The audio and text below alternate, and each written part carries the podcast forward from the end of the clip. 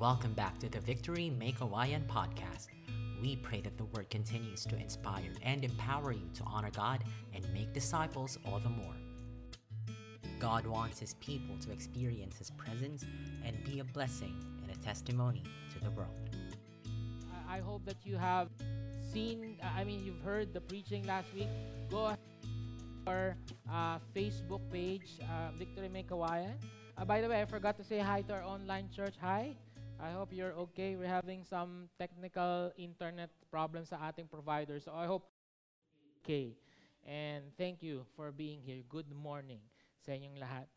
Narinig nyo na ba yung phrase na started strong, finished weak? Paklik nga. Narinig nyo na ba yun? You strong, and then you. Sa Pilipino, meron yata tayong version nun. It's the manana habit. Right? Na parang ang galing-galing mo sa simula. Sino dito may katabi ka mukhang magaling lang sa simula? Hindi ka magtataas. Siyempre, hindi mo siya lalaglag, no? And ayun, ito, yan yung switch. Yan. I saw this video. Yuel and I and Olivia can't stop watching this video. This guy, it's like an obstacle. I don't know kung saan to, Japan ba to or what. Merong contest and then you have to go from here to here na hindi ka malalaglag.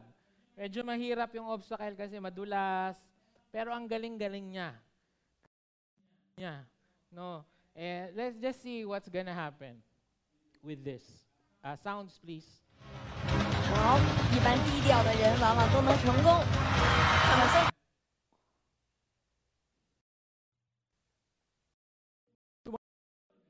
Dinab. Ayun, nagpapadulas ako. Sounds?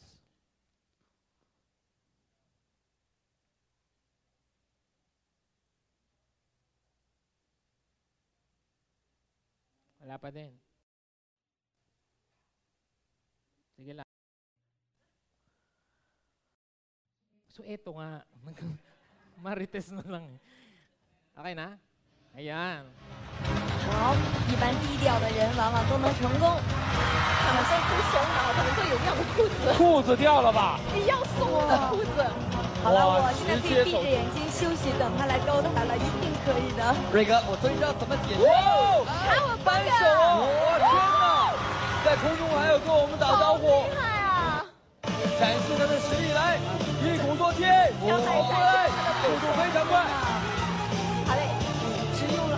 哇嘿！哇！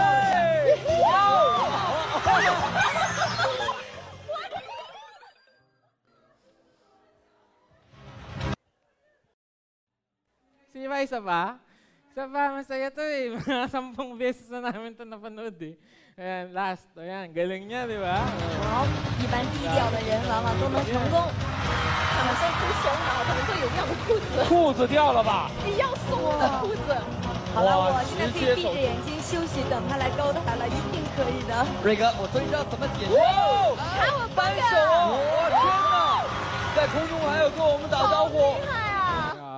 展示他的实力来，一鼓作气。哇！好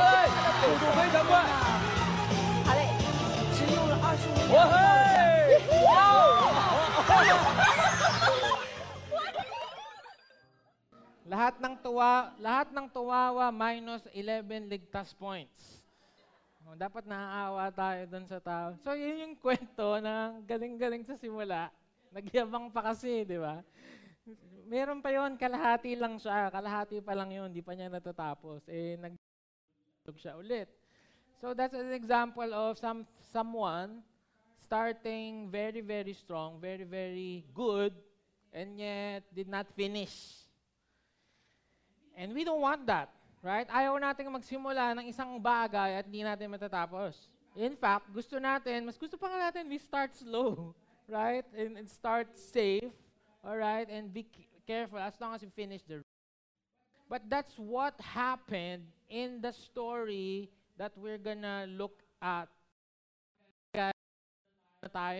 So, very quick recap of last year or previously on Haggai. So, ito nangyari, right? Parang series. So, Remember, the temple, Jerusalem, was destroyed by 580 BC, 86 BC. So, sinigalis sila. Now, Cyrus of Persia invaded Babylon, and then one decree that umuwi na kayo sa Israel, sa inyong bansa, Judah in particular. You remember, dalawang kingdom yon. Only a few of them came back, 50,000. So, them stayed. And they started rebuilding the temple 536 BC.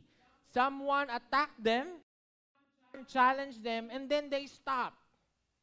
They stopped rebuilding the temple until last week. Yung story natin nung last week. Okay? Together with Zechariah, together with Zerubbabel, and Joshua was encouraging the people na wag na kayong maging selfish. Remember, that's a story last week. They prioritized building their own houses. Okay? And they built their houses, and then Haggai, prophesying, received a word from the Lord, and then God said, "Why are you living in paneled houses?" Kakalaglag yung table natin. In paneled houses, in ruins. So, yun yung story natin last week. And I challenge you the same thing, na ano ba yung binubuo natin, ano ba yung tinatayo natin na mga bagay, priorities in our life, and yet, we are letting house ruin. Pag tinignan mo, kasi ang ganda, yung ending ng verse, ng chapter 1 last year, and the Lord stirred up the spirit of Zerubbabel, the son of Shealtiel, governor, and the spirit the son of Jehoiachin, the high priest, and the spirit of all the remnants of the people, the exiles, yung remnant.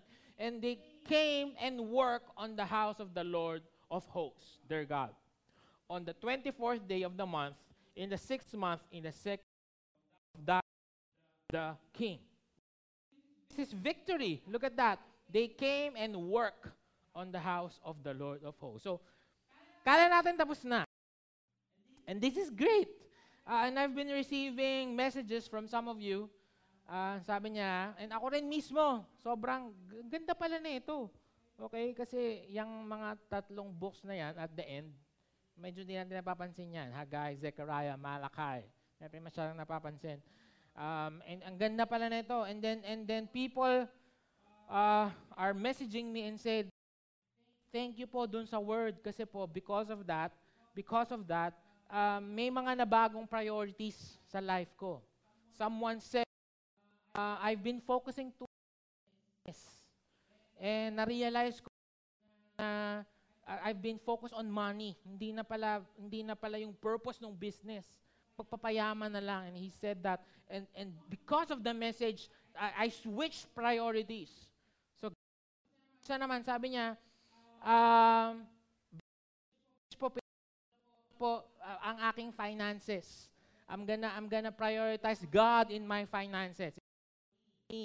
It's about God. So we're gonna start giving to the church. Okay, someone said, "God is asking me to take care of my health." And maybe it's different for you. Maybe nag-join ng ministry last week. Thank you. Okay, finally, nabudol na ka na ng ministry. Maybe, sabi sa'yo ni Lord, ayusin mo ng pamilya mo. Okay, you're gonna give more time to your children. Maybe you're gonna start quiet time. Maybe you're gonna start devotion. And great, all of us are excited last week. Excited ba kayo last week? Yung mukhang excited talaga eh.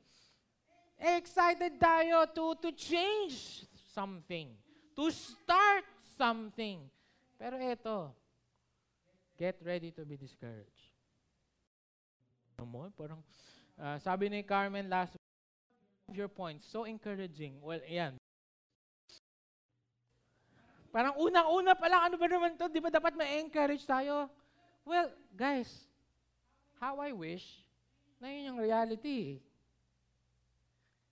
How I wish na yun nga, gano'n na nga, pag nag-start tayong something, doing something, tuloy-tuloy hanggang matapos. How I wish that when you decided na sige, ngayon, alert level 1 na, attend na ako for sure every Sunday. Sana nga, na walang discouragement. But most of us, katulad ni Kuya, somewhere along we will and that is exactly what happened in Haggai chapter 2. Sabi nung article na nabasa ko, study shows 91% of us won't achieve our New Year's resolutions. 9%! So some of us decided, I'm gonna lose 10 pounds 2022. January, I'm gonna lose 10 pounds. Nag-enroll ka sa gym, bumili ka ng bike, bumili ka ng boxing gloves, and then you did it, you started doing it. And then on February, tingin mo ng weighing scale, but hindi pa rin ako bumapayat. May hawak ng dalawang donut, but hindi ako pumapayat. May hawak ang pizza na malaki, but hindi ako pumapayat. And you started saying to yourself in March, maybe this is not for me. Sino din nakaka-relate sa akin? O, ako lang yung tamad dito. Ako lang lang yung tamad, makasalanan. Diba? I mean, you're gonna start something very passionate. I'm gonna learn. I'm gonna start biking. I'm gonna date my wife. I'm gonna read my Bible every day. I'm gonna study. I'm gonna read books. And then somewhere along the way, you get discouraged. And then you begin to excuse. Ah, maybe this is not for me. Okay lang naman. I love my body. Why are you judging? Binaliktad mo pa. Di ba parang, I love my body. I don't care if I don't lose 10 pounds. In fact, I'm gonna gain 10 pounds. Pare, pamukha sa'yo, I love. No one's telling you. Wala lang nag-judge sa'yo. And yet, pag meron tayong di na-achieve, ganun nangyayari. Because discouragement is real. The question is, how can we minimize it? We can learn what happened sa any person's idea. This is not a book. I'm discouraged. It could be that way, yes. But we're going to look at Haggai, the Word of God, on how are we going to do it. Haggai chapter 2, verse 1-8. May ibang tumayo tayo. Open your Bibles.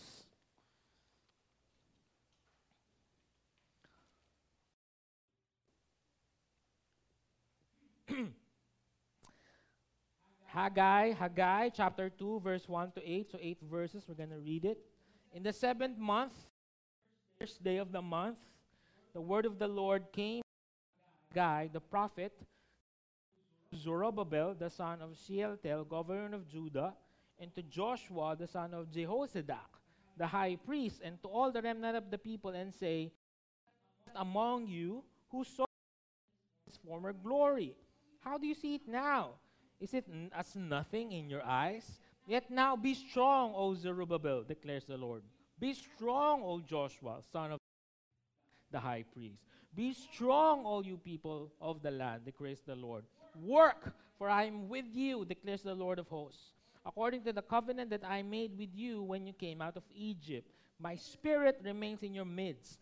Fear not, for thus says the Lord of hosts, yet once more in a little while, I will shake the heavens and the earth and the sea and the dry land, and I will shake all nations so that the treasures of all nations shall come in. And I will fill this house with glory, says the Lord of hosts. The silver is mine and the gold is mine, declares the Lord of hosts. The latter glory of this house shall be greater than the former, says the Lord of hosts. And in this place I will give peace, declares the Lord of hosts. God, of his word. Please take your seats.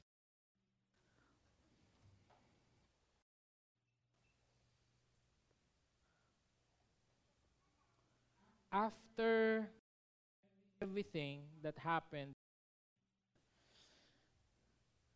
28 days later, they wanted to stop again. So, you would think, tapos na sana yung story ni Haggai and the remnants. But no. Remember, they stopped for 16 years. because they prioritized building their own houses. Now, after a mere 28 days, tumigil. Tingnan natin. Start tayo, verse 1. These are my three encouragements for you, although the one, number one doesn't seem like it, no? Be ready to be discouraged. Sabihin mo sa katabi mo, be ready. Ganito lang yung point. Kung kala mong walang discouragement, mas mahirapan ka pa. So mag-ready ka na ma-discourage because discouragement will come. Okay? In the 7th month, on the 21st day of the month, the word of the Lord came by the hand of Haggai, the prophet. The Lord spoke. Listen, right? God speaks to us. God speaks to us individually. But at the same time, God speaks to us corporately. As a church, ito, may direction. Sinong kinausap? Si Haggai. Right? So that's why we need spiritual family. Online church, we need spiritual family. You cannot say, okay na ako, basta nagbabasa kami ng Bible ni Lord kami. No. There are things, decisions, major movements that God will talk to a leader. Right? In our case, that's our apostolic leaders. Okay? Maybe me here in Makawayan, our pastors here. Okay? So wag tayong mawala doon. God will speak to us corporately. Speak now to Zerubbabel. Pronounced like an O. Okay? Zerubbabel, the son of Shealtiel, governor of Judah, and to Joshua, the son of Jehozadak, the high priest, and to all the remnant of the people, and say, eto na po yung reason kung bakit sila nadi-discourage. Right? Verse 3, who is left who saw the former glory? Now, is it not as nothing in your eyes? Tingnan natin yung NLT version, mas madaling basahin. Does anyone remember this house? This is its former glory, splendor. How, in comparison, does it look to you now? It must seem like nothing at all. So, ito mga kapatid yung nangyari. Na exile, right? And there are young people who saw Solomon's temple, who saw their former temple, who endured the splendor, the beauty, the excellence of the temple. Old sila nung time na yon, probably young men, right? Now, 10 plus 70, mga 80 years old na sila, may ginawang temple yung mga bata. In-encouraged ni Haggai last week, right? Let's rebuild the temple, and they did it. But after 28 days, the old people who saw Solomon's temple, sabi nila, ano ba naman yung ginawa ninyo? Pangit! Putyo. Nakita nyo lang yung nangyari. Yung temple ni Solomon. Ano to? Garahe ba to? Garage ba itong ginagawa? Hindi ganyan yung temple namin. Sayang yung pagod nyo. Walang kwenta. Egul spray. And they got could not be. Ay, ako, isipin mo yun, ano? Tinigilan mong ginagawa mo yung bahay mo, inaayos mo yung bahay mo, na-encourage ka sa word ni Haggai, and then you... Only it wasn't good enough. Sino dito, nangyari na sa inyo? You tried something and it's not good enough. Kakanta ka pa ng, look, what you made me do. And it's hard. Discouragement derails devotion. What's devotion? Something that you're passionate for. Something that you really want to do. Something that you have decided to do already. Yun nga yung sinasabi ko sa inyo kanina. How I wish na it's a walk in the park. Na kapag nag-decide ka, sige, hindi na ako iinom. Sige, simula ngayon. Asawa ko, sige, simula ngayon. Babasahin ko na yung Bible ko. How I wish that the devil will just let you go and let you be. Ay, sige, wala na akong magagawa kay Art. Talagang nagdesisyon na siya.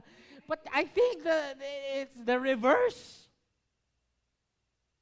Once you decided to do something for God, He will be like a roaring lion looking for someone to devour, as Peter said. Guys, look at me. Importante ito, no? Importante ito. Listen to this. Matalino yung demonyo. Hindi ka niyan, hindi yan magsa-strategize na one time, big time, tatalikod ka kay God in one sitting. Guess nyo ba yun? Ha? Halimbawa, gusto kong sirain si Eric. Hindi yan, hindi ako si devil. Nalito na ako, so ako si devil. Ano? Kung gusto kong sirahan yung marriage nila, hindi yan one time, big time. Kung gusto kong si Ron patalikurin sa pagkakilala niya that Jesus is God, hindi nun kaya, hindi nun gagawin na boom, kasi masyadong obvious. At hindi rin magiging biglang, ayoko na maging Kristiyano. Ayoko na sa marriage ko. Walang ganon. Ayoko nang mag-tights. Walang ganon. Walang, it's not like that na parang super passionate ka ngayon tapos tomorrow isang biglaan, boom! Guys, listen, it's gonna be small, consistent leak. Tagas. It's gonna be very small compromises. Pero consistent. He will discourage you little things. When we get news about pastors failing in the ministry, Christians failing at their marriage, it's always small compromises. Yung tipong nagbabasa ka everyday, hindi ka nakapagbasa ng isang araw, and then you let it go. Ay, okay lang, isang araw lang naman yung na-miss ko. And then that day becomes 2 days, and that 2 days become a week. And then, you just realize na you fell out of love in reading the Word of God. Before naman, matik tayong diba? Matik yun. Parang I can see everyone. Pero yung hindi ka attend ng isang linggo, ay, siguro okay lang naman. Okay lang naman umabis ako ng 1 week. But that one week becomes 2 weeks, and that 2 weeks become a month, and then suddenly you're not here anymore. You understand what I'm saying? Discouragement. And then you suddenly feel like, maybe this is not for me. Baka sila Pastor Rui lang talaga yung kaya magbasa ng Bible every day. Baka hindi yun para sa akin. That's the enemy lying to you. So the first step in overcoming discouragement is to know that discouragement will come and be ready for it. It's not always gonna be beautiful and exciting. There will be days that you don't want to go to church. You don't want to preach the gospel. You don't want to give money. You don't want to volunteer. So be ready for it. Number 2, resist the urge to compare. Kung gusto mong mabawas-bawasan yung discouragement mo, huwag ka kasi magkumpara. We can see a parallel story sa Ezra chapter 3. Sabay pong nangyayari ito. Okay, sabay nangyayari yung Haggai chapter 2, tsaka Ezra chapter 3, tsaka mamaya Zechariah chapter 4. Magkakasabay yan. So, makikita natin detailed kung ano nangyari. So, again, sinimula na nila yung temple. Alright, let's do it! Okay, baka may tarpaulin pa sila, may pa-video pa sila. Here's how you can be part of Zerubbabel's temple. So, grabe and all, and they did that. So, tingnan natin.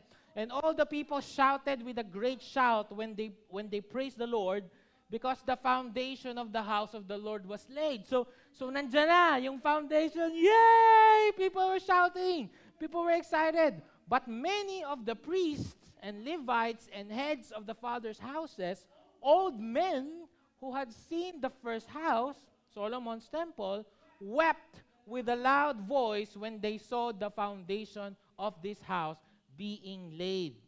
Though many shouted aloud for joy, so that the people could not distinguish the sound of the joyful shout from the sound of the people's weeping. With a great shout, and the sound was heard far away. Very funny, di ba? You will see it funny. Like, nung tinayo yung templo, yung mga matatanda raw,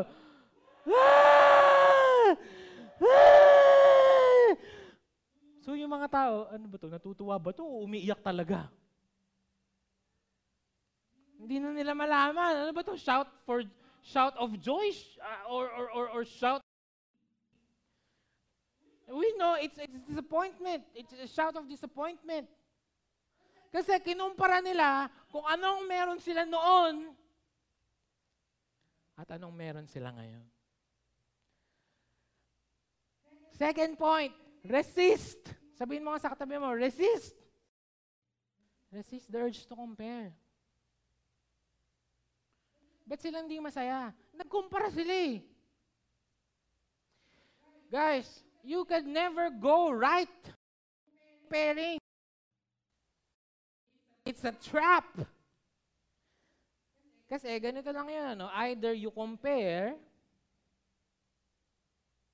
and yung pinagcomparan mo, you feel that you're better, ano mangyayari sa'yo? You're conceited. You're gonna be conceited. Buti pa kami. Ganito yung mga sasabihin mo, ganito kasi dapat. Ganito dapat yung ginagawa mo. Nakita mo yung pamilya mo, mas maayos yung pamilya mo sa pamilya nila.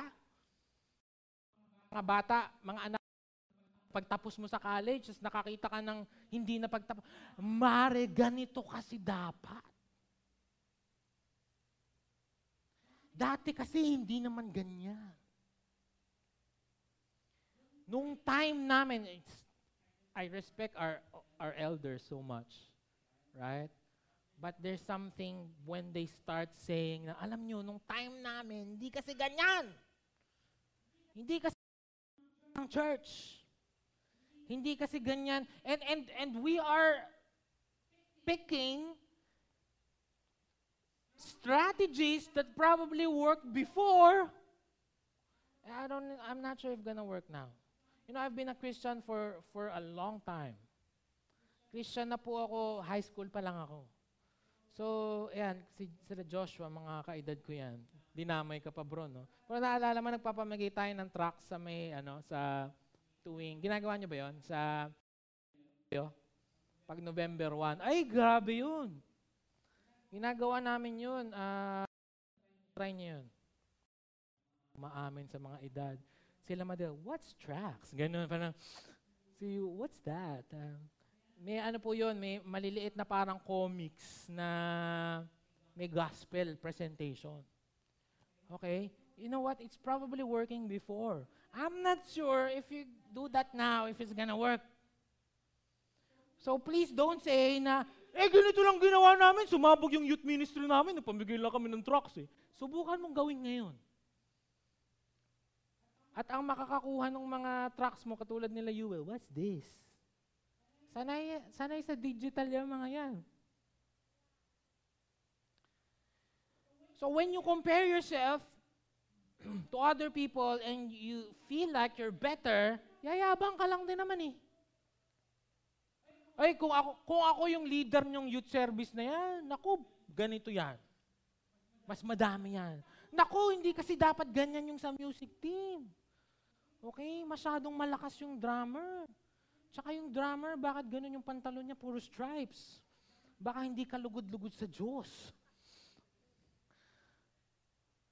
O hindi kasi dapat ganun yung paglilid ng worship. Ganito kasi dapat.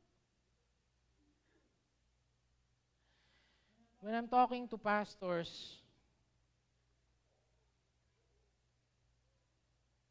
around the Philippines, I help out in our Victory Provincial Church. Pag kinakamusta ko yung church, laging pre-pandemic yung sagot. Kamusta po yung church natin dyan? Ilan na po tayo? Ilan na po yung leaders? Ay, grabe, before pandemic, No, hindi ko po tinatanong yung pre-pandemic. Kamusta po kayo ngayon? Eh kasi before yung, hindi nga po yung dating tinatanong ko yung ngayon. Because there are things that probably work pre-pandemic that's not gonna work now. Halimbawa, magpabudol fight ako mamaya. Game ba kayo? Pabudol fight tayo after ng 9 a.m. service. May pagkain dito. Game ba kayo? Malamang di kayo kumain. It's different. It's just... Ang laki na nung different. Kaya nga nung nag-pandemic, I told the staff, guys, it's like church planting all over again. So kung ilan tayo? 300. Okay, that's our number. Let's start with that. On the flip side, if you compare yourself and you think you're lesser, self-pity ka naman. Diba? Nakita mo yung sarili mo, kinumpare mo, anong sasabihin mo? Sana all. You know what? This phrase, embedded in this is selfishness and covetousness. So, wag na tong gamitin mo. China oil na lang. Ganun din. Ano. Buti pa sila, blessed. E di kayo na. Ito yung medyo talaga. Nagkikwento lang sa'yo. Alam mo ba, ay grabe, natutuwa ako kasi after so many years, nagawa na namin to, may kotse na kami. E di kayo na. Why? I have a confession to make, alright? Pwede bang patayin natin yung online? Hindi, okay lang. May mga times na if we have pastors meeting, lalo na nung pre-pandemic, no? And then we will visit a church. Tapos sobrang ganda ng church. Tapos sobrang, meron isang church, baka mahulaan nyo kung ano to. Yung buong hall nila, sing laki ng Save More. Walang joke. Sing laki ng Save More. Yung hall nila. Tapos, hinahanap ko, nasan po yung kids church? Walang kids church. So, kala ko naman walang kids church. Yung pala, sariling building yung kids. May sariling building. So, there are times na parang nasa Lord, buti pa sila, bless. Bakit? Parehas na naman kami nagsisilbi sa inyo, And then I feel bad. And I begin to question my leadership. I begin to question my capacity. And there's a lot of times gusto ko na mag-resign. Totoo lang. Kasi baka I'm not the person for this. Maybe if someone will be here, maybe ganon. Hindi lang sa facility, sa dami ng leader, sa dami ng tao, sa dami ng nagagawa, sa dami nung projects. But God is just secure. Do not compare. I have called them differently. There's a different calling for that church and you have a different calling in this church. In the same way, sa mga personal na nating buhay, God has called you differently. God is growing you differently. God is giving you things differently. So I pray for that security. It's not easy, I know. Pero pag nag-compare ka, discouragement na yung, in fact, ayaw mo nang gawin kasi yung same na ginagawa mo nung kaibigan mo, mas magaling siya. Tama? Ano na lang? Pinag-lead ako ng victory group. Siya, hindi nag-prepare. Galing-galing. Ako, 30 days, nag-fasting pa ako. Tapos nautal-utal din ako. Siya, hindi nag-prepare. Tingnan mo naman kasi yung comparison. Ito yung Telemon Sompol. Solomon's Temple. Ito yung Solomon's Temple. The Solomon's Temple in the highest point of Israel's history. It's because of David. Sobrang galing ni David. Tapos, prepare niya na lahat. Actually, siya yung may desire na mag-build ng temple. Malapit nga siya kay God eh. God after man's own heart. Mali. Man after God's own heart. Man after God's heart. So prepare niya. Nasabi lang ni God, ayoko temple kasi yung puro war. Si Solomon. So, pinasa niya yung project kay Solomon. He inherited gold and silver from his father and then took up an offering. All in all, the research that I got, the cost and the value of the Temple of Solomon is amounting to tens of billions of dollars today. May 153,000 workers and craftsmen na trumabaho nito. Okay, so nag-put up sila ng ad. Gagawa tayo ng temple, lahat na magagaling, skilled, engineers, architect, craftsmen, artists, whoever, punta kayo. 153,000. Maganda talaga. Pag tinignan mo yung loob niyan, puro gold. Compared, yung storehouse niya, punong-puno ng treasure. Compared sa temple ni diba ano ba ito? Shoebox? It was made during one of the lowest point in Israel's history. Kakalaya nga lang nila from exile. Wala nga sila, hindi nga sila nation. Tapos may famine pa nung time na yan. There was famine in the land. It only amounted to $60,000.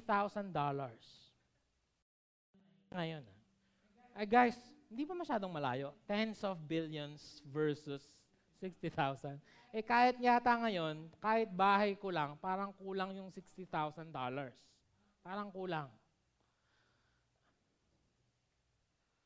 Tapos, ang gumawa lang niyan, remember I told you, 50,000 lang yung umuwi. So, less than 50,000 volunteers. So, mga walang alam to sa paggawa ng mga na-inspire lang to na pero aawalin ko. So, paano mo nga naman? So, you are comparing apples to oranges.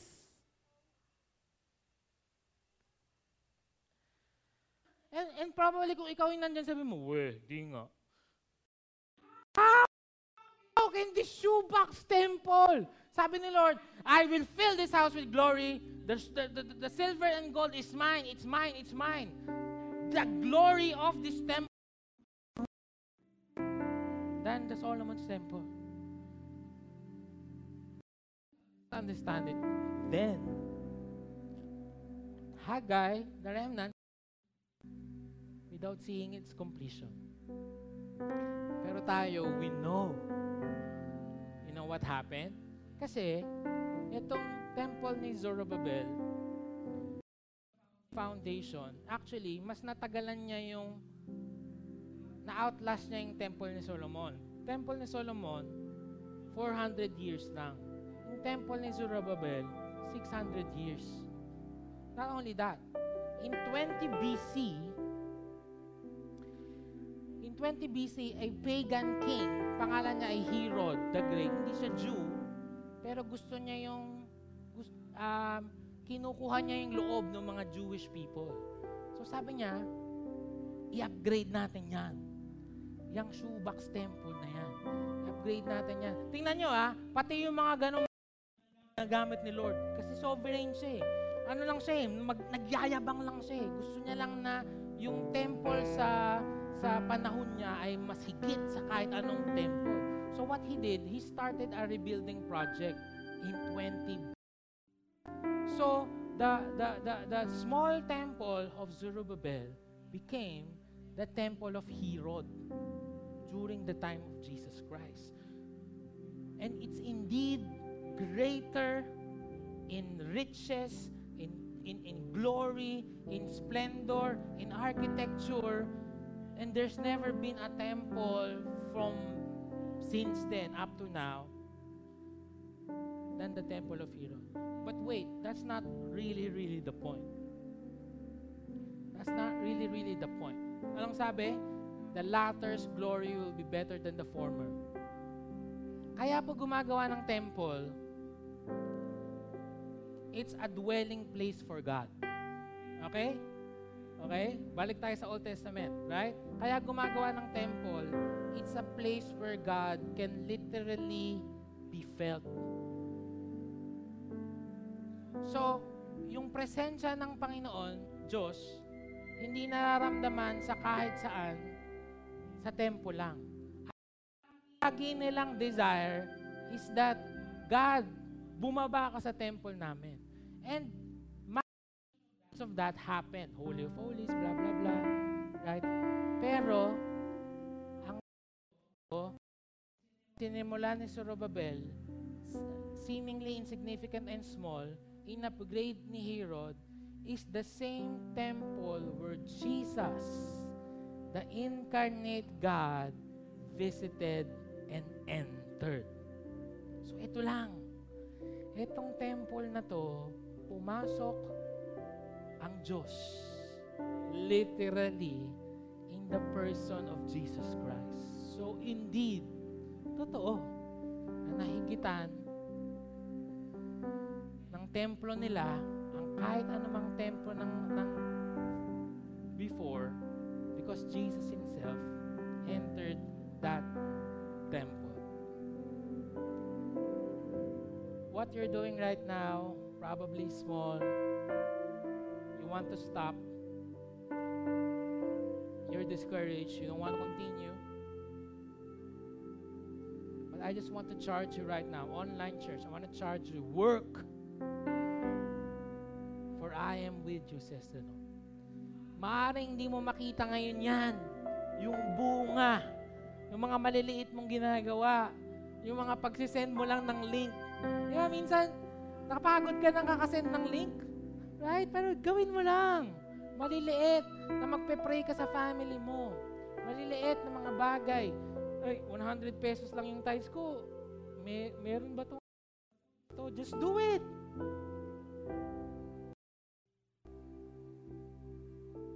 Because God, as long as we keep on going, as long as we know, you know His heart, your heart is to worship Him, to give Him glory. Close your eyes. I want to pray for you. Lord,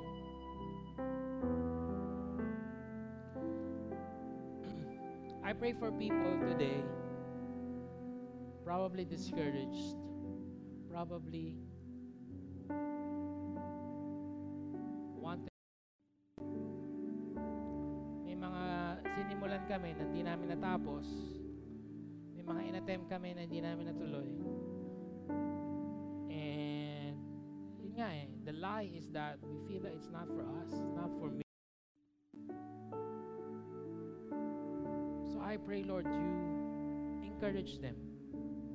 3 times you've told them, be strong, be strong, be strong.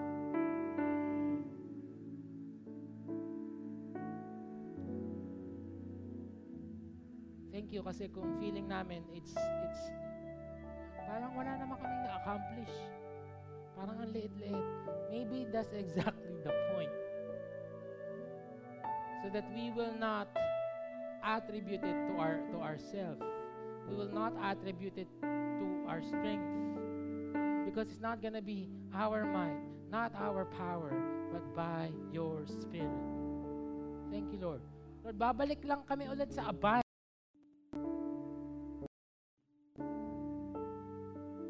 As long as we're connected to the vine, we are the branch. We will bear fruit. You bless the works of our hands, Lord. Can you raise your hands? Lord, every hand that's raised right now, I pray you bless it. I pray that everything we touch, Lord, it will bear fruit. I pray that every time we share the gospel, there's power. Every time that we work on something, a project, a new business venture, a new idea, Lord, lalo na for your church, for your glory, for your kingdom, Lord, it will bear much fruit because we are remaining in you, abiding in you. Thank you so much, God. Thank you, Lord. In Jesus' name, amen. Thank you for joining us. Listen to the preaching of the Word. As we seek to live out what we have heard, we are here to journey along with you. Take the next step and get connected to a Victory group today. Message us on Facebook or Instagram, or visit our website at victorymakawayan.org, and we will gladly help you get on track.